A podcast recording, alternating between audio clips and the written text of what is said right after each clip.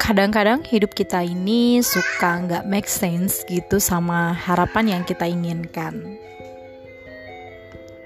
Bersyukurnya kadang loh, jadi selalu ada hal di mana kita bisa bersyukur atas segala hal yang bisa kita capai.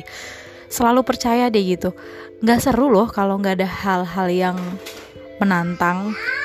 Buat saya sih kalau ada hal-hal yang tidak menyenangkan itu menantang karena apa? Coba hidup lo damai deh dalam sebulan gak ada apa-apa gitu.